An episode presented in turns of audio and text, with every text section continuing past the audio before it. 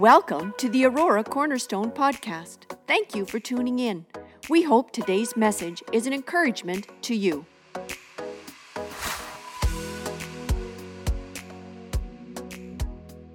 invite you to turn with me in your Bibles, please. We're going to go to the Gospel of Mark.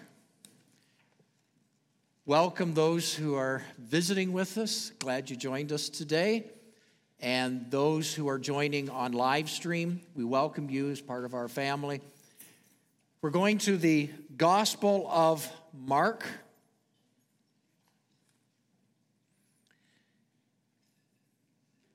We're going to be picking it up at chapter 7, Mark chapter 7, and then verse 31.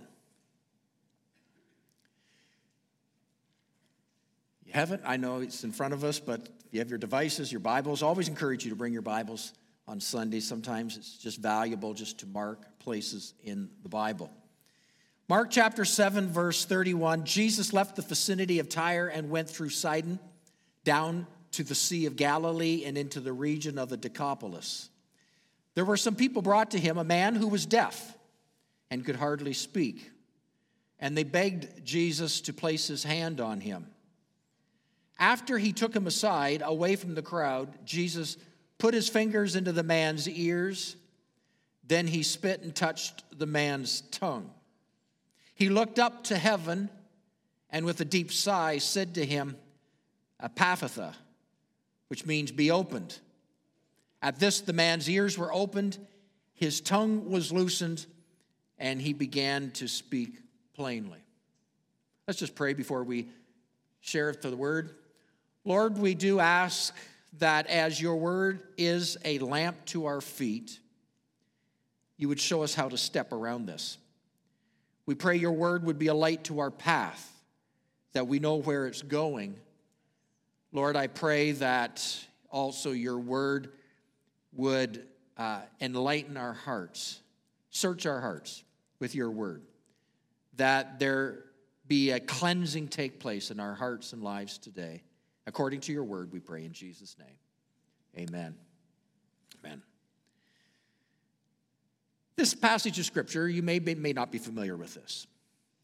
And I've often gotten lost in a part of the scripture because I find Jesus' methods are always unique.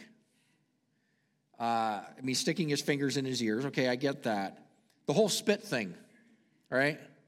The whole spit thing. How do you think that would go in, in COVID days? I don't want to focus on that though.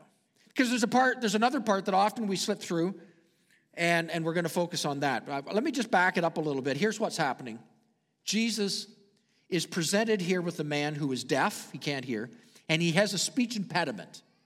He can talk, but he can't talk well. Jesus refusing to exploit the situation, to make a spectacle of the situation. People love spectacles. He took the man aside, spat, touched the man's tongues, his ears pronounced, Be open. But before Jesus healed him, Jesus did something very unusual. Did you pick that up in the text? Some of you did. Verse 34 He looked up to heaven and with a deep sigh. So, my message is around this one point. Why does God sigh? He sighed. There's always something in a sigh. Okay, come on, let's go ahead and get it out of us. Everybody here, give me your best sigh. okay, that was kind of mournful. Okay, a sigh. I guess sighs can be. Now, it says here, I'm going to read it 34. He looked up to heaven and with a deep sigh, he, whatever you just did, he sighed before he performed the miracle. Jesus sighed. I might have expected him to do something a little bit more maybe spectacular. Maybe a quick clap. That's a good thing before a miracle, isn't it? You know, snap your hand, clap your hand, snap your finger. Maybe a, a, a quick word, a prayer. Didn't say any of that. It says Jesus sighed. Went to the dictionary. Sigh, an act when involuntary in expressing an emotion, a feeling. It's a yearning, a grieving, a mourning. Now, admittedly, I hadn't really thought about God sighing. Hadn't really thought about God sighing. Uh, I'd thought of God as one who commands, God of one who speaks, declares, decrees, weeps. But what of this sighing thing? What do you make of it when God sighs? What do you make of when God sighs? Now, personally, I've caught myself sighing a number of times. None less than yesterday. Lori and I were having coffee together, and next thing she said, Why did you sigh? And I, I what? She said, You just sighed. And I hadn't caught, I didn't realize I'd sighed. Maybe it was a great cup of coffee. But she caught me, she caught me sighing. So I've done some inventory about my sighing, and I've found a few things about me sighing. Uh, there was a situation somebody had uh, was coming, making their way to our house. I could see through the window. It was a solicitor coming, and and I caught myself sighing. What was that? Maybe it was a sigh demonstrating a bit of an aggravation, an inconvenience maybe about to happen, an interruption in my life. The alarm clock goes off in the morning. I got to get up. I've caught myself sighing. Why am I sighing? I don't want to get up. I'm tired. I'm weary. I've caught myself sighing when the alarm clock goes off. I caught myself sighing one day. I was sitting down to later in the day with a book in hand to do some reading. And I sighed as I was sitting down. And I caught myself sighing. See, I had been neglecting some reading and I was finally feeling I was getting a sense of maybe to catch up on some reading. And it was maybe a sigh of, of, of maybe frustration. I hadn't gotten around to it. Uh, there's times I've caught myself sighing when I'm facing and about to face a tough conversation. And a sigh comes out as I anticipate that conversation. Um, it comes out of maybe hurt. I have been heard to sigh on so many other occasions, I've just not done inventory of them. So, just in the ones I've mentioned, did you catch some of these? Aggravated sigh, a wearisome sigh, a frustrated sigh, a hurt sigh. Uh, I think sighing happens anywhere between tears and anger. Sighing. So here we have the text again. You have the text where it says, and Jesus sighed. God sighed at the point of this miracle. Romans chapter 8, verse 22, the Apostle Paul tells that creation sighs, all creation sighs. Creation sighs because of the pain of sin. So think about it creation, the trees, the plants, the animals, the birds of the air, the beasts of the field, creation sighs because of sin's pain. What's sin's pain? The repercussions, the ache coming out of sin in this world. He says all creation sighs. There's another sigh. Let's go over uh, to Mark chapter 8. We have another sighing of Jesus. It's the second time I found it. Mark chapter 8, just slip over one chapter. So in Mark 7, Jesus, there was some sense that when Jesus looked into the man who was disabled, the man who had been struck deaf and who had a speech impediment, and Jesus sighed, there was something about where Jesus looked into Satan's works and he sighed the work of Satan, what sin does. Mark chapter 8, verse 11. The Pharisees came and began to question Jesus to test him. They asked for a sign from heaven. Here it is, verse 12.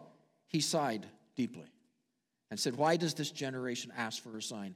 Truly, I tell you, no sign will be given to it. God sighed again. The first sigh seemed to be more duplicative of the repercussions of sin as he looked into the eyes of this man who had been struck deaf and with a speech impediment. Now Jesus sighs because he's in the corner with a guy trying to trick him, a guy trying to trap him at his words, somebody attempting to manipulate Jesus. And God sighs again. God sighs. I want to suggest that sin and sin's effects cause our Savior to sigh. Three things I want to share coming out of the principle why does God sigh? First of all, Jesus sighs over little foxes that spoil the vine. Song of Songs, chapter 2, verse 15 says, Catch for us the foxes, the little foxes that ruin the vineyards, our vineyards that are in bloom. The picture here is that foxes, I mean, foxes are so cute, they're so potentially cuddly. I mean, they got big, fluffy tails, cute little eyes, and such petite little noses, and alert little ears. I mean, they're just, foxes are cute little animals. I've seen them in the wild. We lived at a place we used to have a fox frequent our area, walk by every once in a while, and they're so cute to look at. He says here, though, the little foxes that spoil the vine. Catch for us the foxes, the little foxes that ruin the vine. Foxes aren't very big. They're not like a wolf, they're not like a big coyote. They're tiny, they're petite, they're small. They almost look, you can mistake it for a big cat sometimes.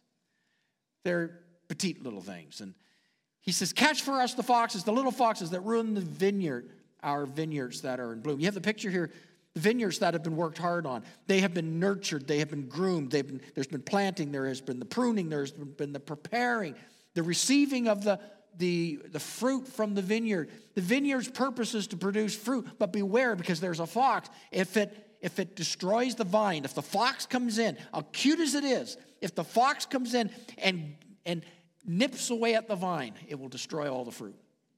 The vineyard, the vine, the grapes are no good. Beware, catch the foxes. Charles Spurgeon, the great evangelist pastor, said, If thou wouldst live with Christ and walk with Christ and see Christ and have fellowship with Christ, take heed of the little foxes that spoil the vines, for our vines have tender grapes. The believer's vines, our lives, tender, tender grapes. Beware, beware of anything Beware of anything that gets in there. Watch for it. Maybe this morning we can catch ourselves some little foxes. Maybe this morning we can catch ourselves some little things that are trying to nip away at your vineyard, that are nipping away at your fruit, causing it not to produce. The little things that maybe have been overlooked or have been passed by, the little things. Maybe catch yourself some foxes that are spoiling the growth in your life. Little foxes come in all shapes and sizes and often go unnoticed. Be on guard for those little things, those little things that might be running loose in your life. I believe Jesus sighs because in the story of that man, the little foxes that nip away on the fruit of people's lives, he sighed. He sighed.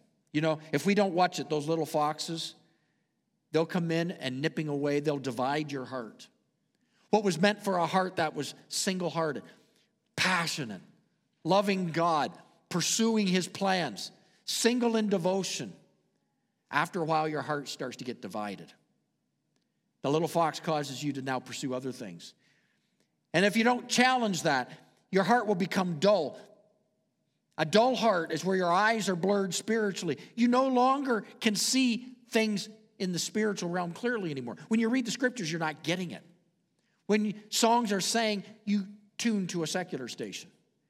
You no longer have the song of the Lord in your heart. You no longer desire to fellowship with his body. There's a dulling of the sensitivities of the things of the spirit. Beware of the fox because it will start with a division, division of your heart that will dull in your sensitivity to the things and the voice and the promptings of his spirit that will dominate your heart It takes over. And it eventually becomes deadly, destructive, and you've got one thing to do you got to drive it out. You have to drive it out. Foxes should not be allowed to coexist when they destroy the fruit. These little foxes gnaw the vines of your effectiveness. The book of Hebrew calls us to throw off everything that hinders and the sin that so easily entangles. Throw it all off. And so Jesus sighs over the little foxes that spoil the vine. He sees the damage as he looked into that man's eyes that day. The damage of the little foxes that spoil the vine. The little things of sin, the little things left unattended. beware. I think there's a second thing I want to draw out of this. I believe Jesus sighs when his church fails to notice. How much of our culture should we embrace in order to redeem it? I face that question almost every day. How much of my culture do I embrace in order to redeem it? How much do I become a part of in order to redeem from? Big challenge, isn't it? I don't know, do you fight that one too? I think we all do as Christians. And there are some aspects of our culture that we should embrace, but there is much that we must stand against. How much of my culture do I embrace in order to redeem it? Have I embraced too much? Have my, has my effectiveness now been so diluted I have no more influence of Christ on this culture and us? Jesus sighs when his church fails to notice. I have this comment, I'm putting it up here for you. Here it is. Our ability to discern what we can and cannot embrace is critical to the continuation of our witness as a church. We've got to figure that one out. Our ability to discern what we can and cannot, I can't cross that line. There's lines here I can't go across. Is critical to the continuation, or else you lose your voice for Jesus. It's gone. Jesus watched people submit to cultures in his day. When he faced in Mark chapter 8 these priests and religious leaders, the people who were the believers, he saw that the culture was enticing, the temptations were enticing, and it was enticing them to justify their deeds in the name of compassion, love, and cultural relevance. They had become a part of and no longer stood out against anymore. If we were to take a field trip to the Middle East and visit the ancient sites of the seven churches of Revelation chapter 2, chapter 3. You know, in Revelation 2, chapter 3, it talks of the seven churches, and the churches are spoken over as the seven cities, the churches of the seven cities. Now, if we were to visit that, you would come to one of the ancient sites. It's no longer there. It was a city by the name of Sardis. You can find the revelation in Revelation 3 1 and 2. Let's read it. To the angel of the church of Sardis, write These are the words of him who holds the seven spirits of God and the seven stars. Here it is I know your deeds. You have a reputation of being alive, but you are dead. Wake up, strengthen what remains and is about to die for I have found your deeds unfinished in the sight of God. What concerned Jesus in this revelation that he gave to John? What concerned Jesus about this church was that this group of people, this church, this body of believers in the city of Sardis, here's a city of Sardis, this church in the city of Sardis failed to notice. They failed to notice things. This church had a reputation for being alive. They had a reputation. They're, they're, in the early days, they were a church that was a church of vitality and a church that made a difference in their town. But now, but now they were dead because the people had submitted to their surrounding culture. They had adopted and they conformed. They no longer saw the word uh, of sin and the works of the enemy as an enemy. They saw it as something that if they were a part of, they would be able to be effective to the people around them. Thankfully, not everyone succumbed to the temptation. Jesus would go on to say in verse 4 Yet you have a few people in Sardis who have not soiled their clothes. There's a few people who have not dirtied their clothes. They walk with me dressed in white, for they are worthy. Here you have a picture of Jesus sighing when the pressure to compromise and redefine the gospel by finding a middle ground might well prove to undermine everything you've ever stood for. Beware of failing to notice. Of failing to notice. You know, something about Sardis, if you were to visit that ancient site today, here's what you would notice in the city of Sardis. The ancient site where the churches were, you would discover where the churches stood, right beside them is where the sexual temples, the pagan temples were. Somewhere along the way, somewhere along the way, The people had been vital in sharing their faith and in, and in redeeming those from the temples whose lives needed Christ. But somewhere along the way, they were comfortable in just coexisting alongside and really not making much difference, too. Here's the challenge, and we've said it in our church many a time. How does a church exist and the community not know you're there?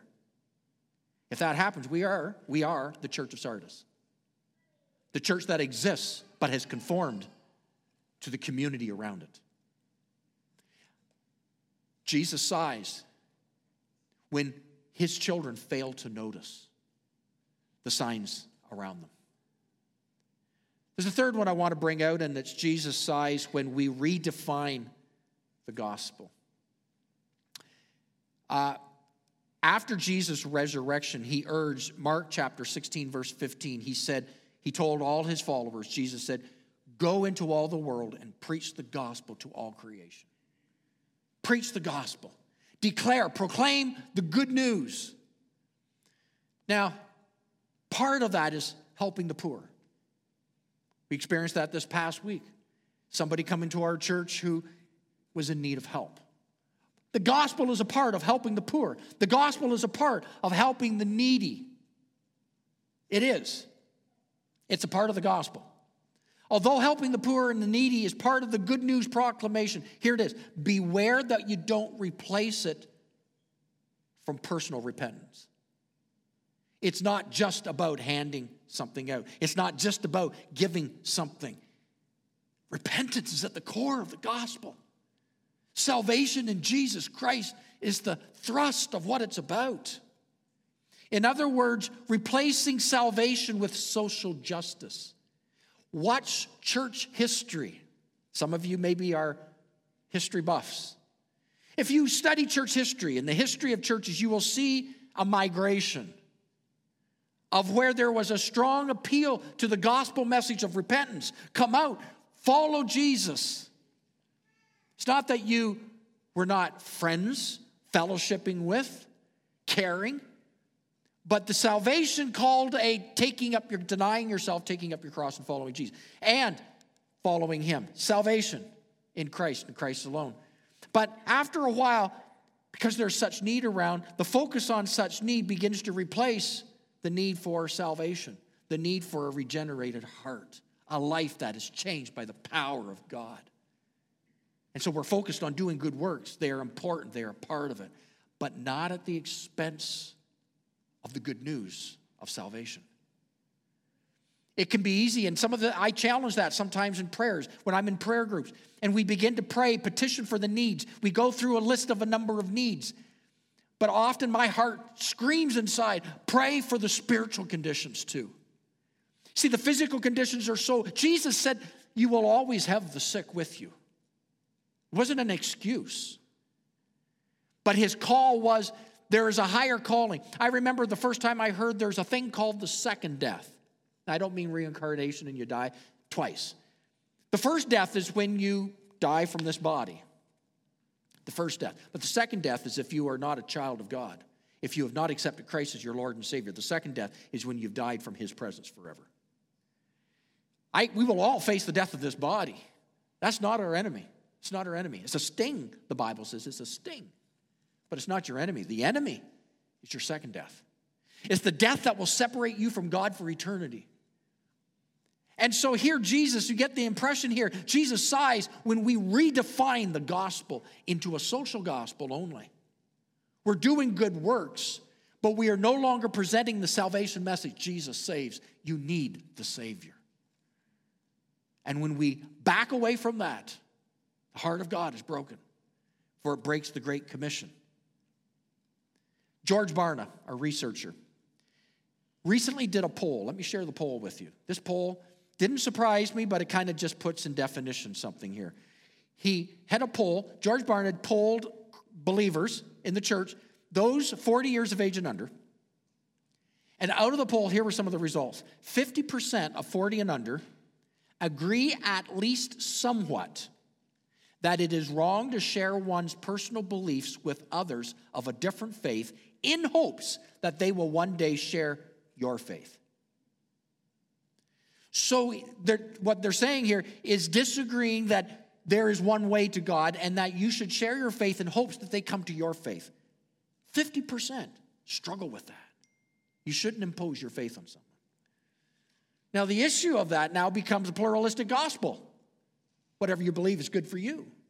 If it's good for you, it's good for me. But it stands in stark contrast to salvation. There is salvation in one and one only. Jesus says, I am the way, not one of the ways. There is salvation in no other. There is no other name under heaven by which we can be saved. And when we begin to negotiate that, we negotiate that, then our own lives lose witness. Beware of that, of redefining the gospel. Barna says that uh, there's a struggle there. Um, let me just continue with what Barna was saying. He says they somewhat agree that if someone disagrees with you, they're judging you. And the most often quoted scripture, according to George Barna Poll, 40 and under, was Matthew chapter 7, verse 1 Judge not that you be not judged. Judge not that you be not judged.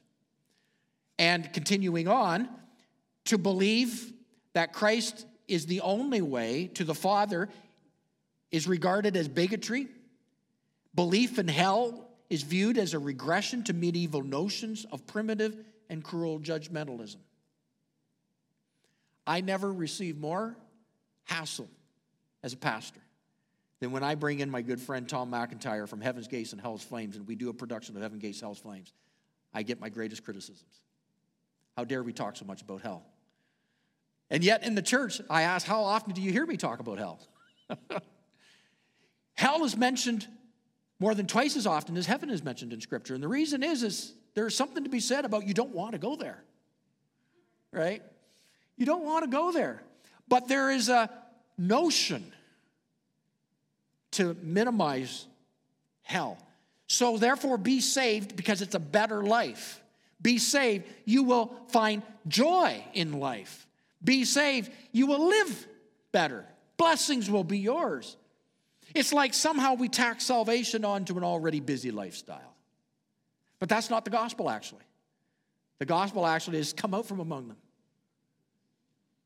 He calls us out into salvation. And then and only then is there enough potency to be able to present Jesus to another. Oh, yes, there are offensive Christians. Oh, my goodness, we don't need more. Oh, yes, there are arrogant and people who speak and live arrogantly and hurt the cause of Christ, yes. But I'm really not convinced that that's the sharing of the gospel. The sharing of the gospel, one who has been changed by what Jesus is doing, is not one who arrogantly, but one with a broken heart just begins to share something of the faith. Now, now you have something to say. If we lose our passion for making the good news known, if we abandon the biblical teaching about heaven and hell and, the, and Christ is the only way, if we work to make life better in this world and ignore the reality of a life to come, then we sacrifice the eternal on the altar of temporal. We sacrifice eternity for living better right now. Jesus sighs because there was the Pharisee depicting a person who was conforming to the people around, the society around them. Sighed. He sighed for the clearness and vitality and the color of the gospel has been mutated without power. The cross was no accident. What Jesus did for us was no small thing. There's a, a, a clip, that story. Maybe you heard the story, maybe you've seen the clip. I actually went back. I used the clip a number of years uh, when I traveled on missions, and I would use this clip. We would take our own equipment and show it in different churches. Uh, it's really it's it's not a clear clip. Some of you may know it. Let me just tell you the story. It's a story of an engineer who operated a drawbridge across a mighty river. With a control panel of levers and switches, the engineer would set into motion monstrous set of gears that either lifted the bridge for the river traffic to go through or closed the bridge for the train to go through. It was up to him to lift it for the river traffic, close it for the trains that would go through throughout the day. One day he took his young son, son to work with him. The boy was fascinated with all the equipment, question after question he had for his dad. It was not until the span, the span had opened to allow a passage of a ship that dad noticed that the questions had ceased. His son had left the room. He looked out the window of his control cabin and saw his young boy climbing on the teeth of the gears. As he hurried toward the machinery to fetch his son, he heard the whistle of an approaching train. His pulse quickened. If he closed the bridge, there would be no time to retrieve his son. He had a choice to make. Either his son would be killed or a railroad of innocent people be killed. A horrible dilemma would require a horrible decision, one way or the other. The engineer knew what he needed to do. He reached for the lever that would seal his boy's death. The clip goes on, the train goes by. How would the passengers who were eating and drinking, some were sleeping. Some even had evil in their hearts. The passing of the trains, the train going by, how would they ever know the sacrifice of that father as the train sped by, not noticing the tears that ran from his face? Some not even aware they were even crossing a bridge, a bridge that ultimately saved their life. It's a powerful story. It's a moving story. Every time I read it, I've seen it, I get a lump in my throat. This story is often used to describe the sacrifice of Christ. It does have parallels. It is true. God could not save us without killing his son. It's true. It is true. The heart of the Father was grieved to no end by doing so. And it is sadly true that many of the saved whiz by the scenes of disaster, oblivious to how deep a sacrifice it really was. That preserves you and I from certain death. But the story needs one correction. In one area, it is not accurate. Acts chapter 2, 22, let me read where it is not accurate. Men of Israel, listen to this. Jesus of Nazareth was a man accredited by God to you by miracles, wonders, and signs, which God did among you through him, as you yourselves know. Here it is, pick it up 23. This man, this man was handed over to you by God's set purpose and foreknowledge. Did you catch that? He was handed by God, by God's set purpose and foreknowledge. And you, with the help of wicked men, put him to death by nailing him to the cross. Did you catch the difference in the story? You see, the story of the gospel, Jesus, was handed to us by God's set purpose and knowledge. The cross was no accident. Jesus' death was not because of a panicked engineer. The cross was not a surprise. The cross was planned. The cross was a calculated choice where the will of God was to crush his own dear son.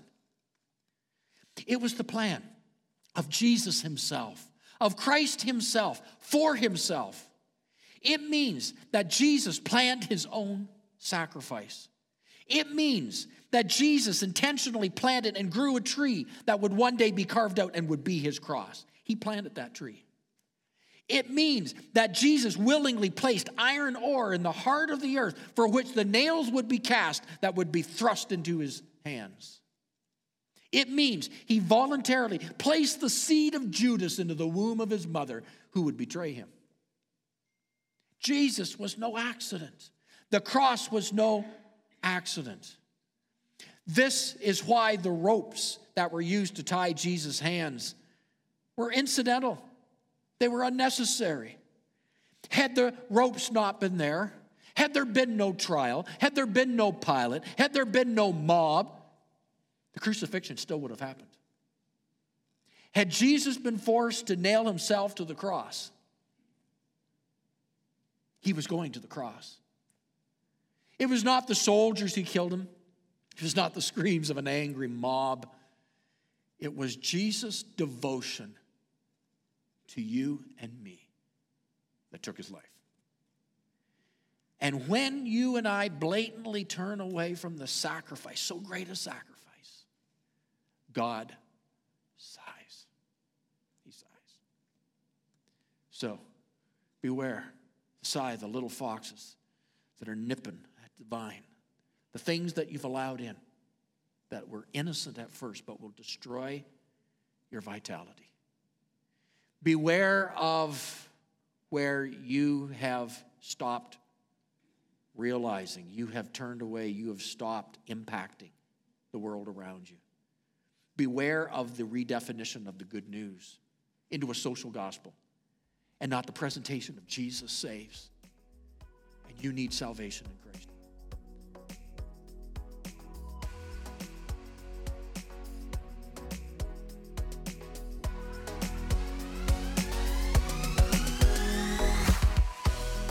For listening to the Aurora Cornerstone podcast. Remember to subscribe. For more information about our church and our ministries, visit auroracornerstone.ca.